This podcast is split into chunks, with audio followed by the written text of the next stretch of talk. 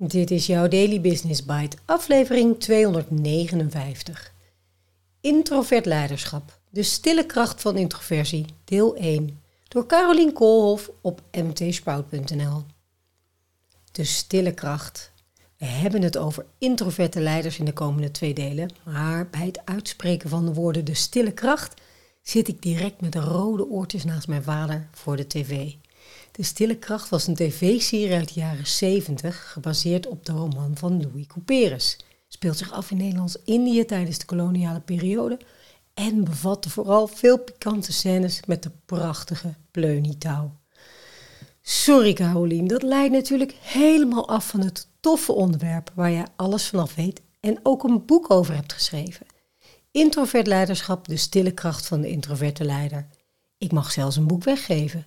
Dus Laten we snel beginnen. Je luistert naar Daily Business Bites met Marja Den Braber, waarin ze voor jou de beste artikelen over persoonlijke ontwikkeling en ondernemen selecteert en voorleest. Elke dag in minder dan 10 minuten.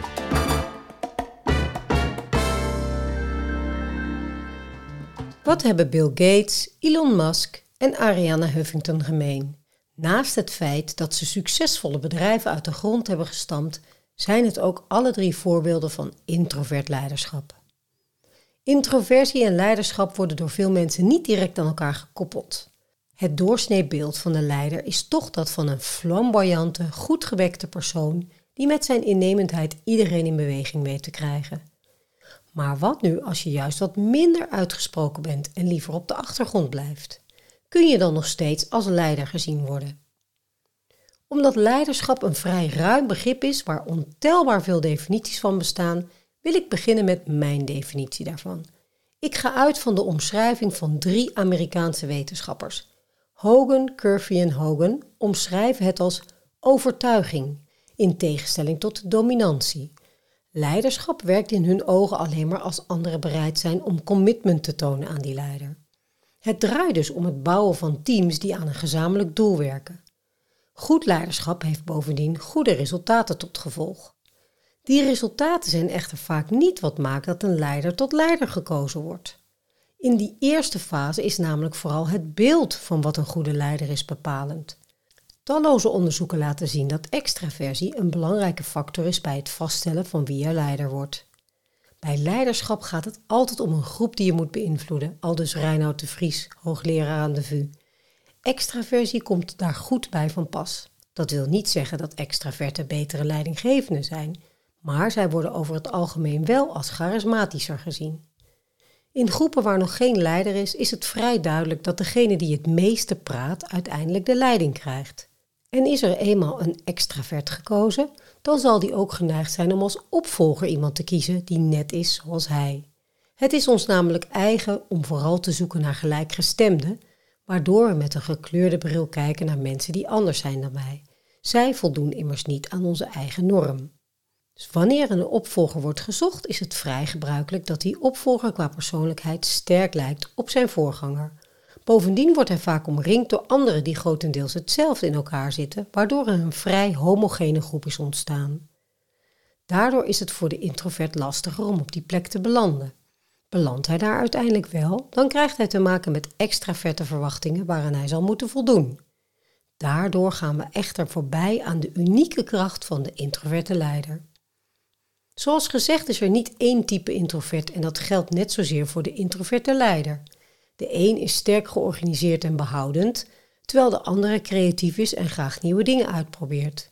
De enige overeenkomst is dat ze allebei niet zo'n behoefte hebben aan op de voorgrond treden en liever samenwerken met hun team dan erboven te gaan staan. Uit zowel eerder onderzoek als mijn eigen onderzoek blijkt dat introverte leiders goed zijn in actief luisteren. Ze houden daarnaast van diepere gesprekken, waarbij ze een medewerker echt leren kennen. Ze nemen de tijd om een relatie op te bouwen door echt de diepte in te gaan. Diverse leiders die binnen de saleswereld werken gaven aan dat dit ook geldt voor de klanten met wie zij contact hebben. Die diepere connectie geeft hun daarbij een voordeel. Introverte leiders zijn doorgaans meer meewerkend voorman dan stuurman.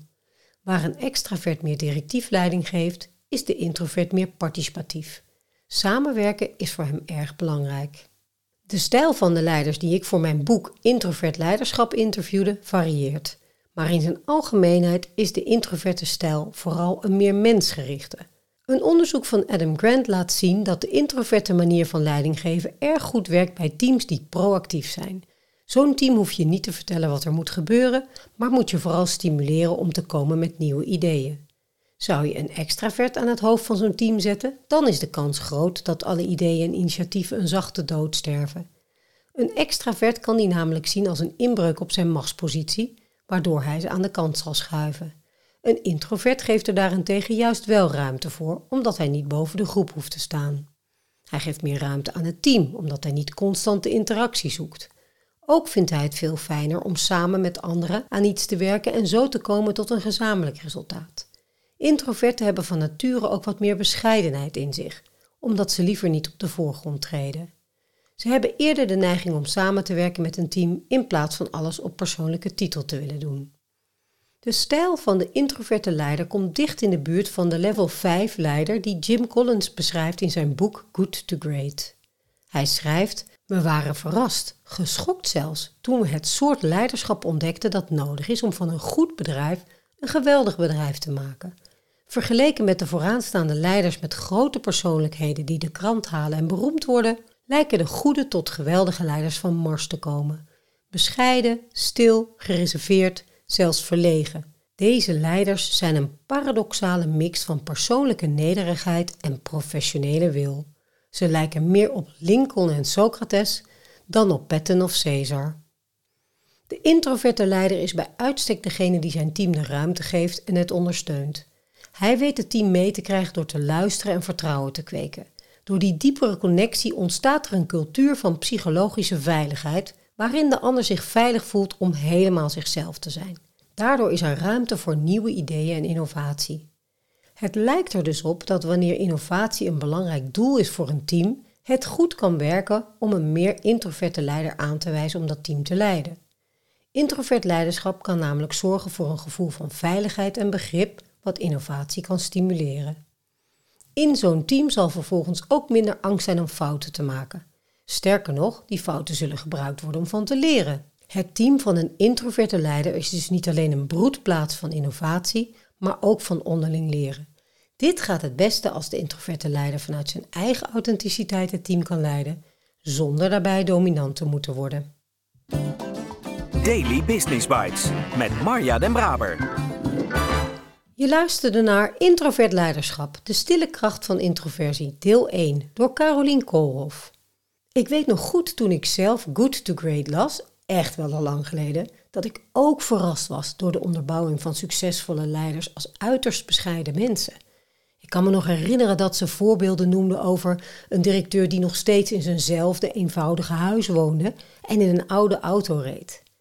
En het artikel van Carolien gaat natuurlijk over veel meer dan dit. Maar zo werkt het in mijn hersenen. Dat was net met de stille kracht ook. Ik lees iets en er komt een associatie of een herinnering. En die vind ik ook leuk om te delen.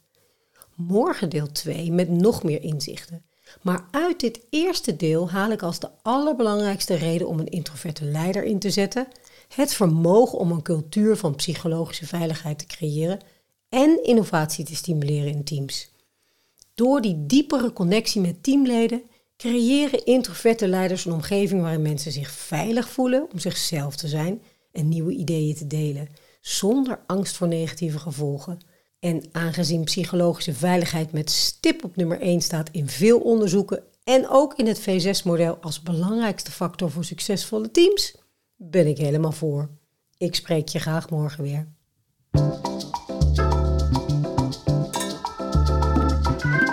Was Daily Business Bites. Wil je vaker voorgelezen worden? Abonneer je dan op de podcast in je favoriete podcast-app. Meer weten? Klik op de links in de show notes.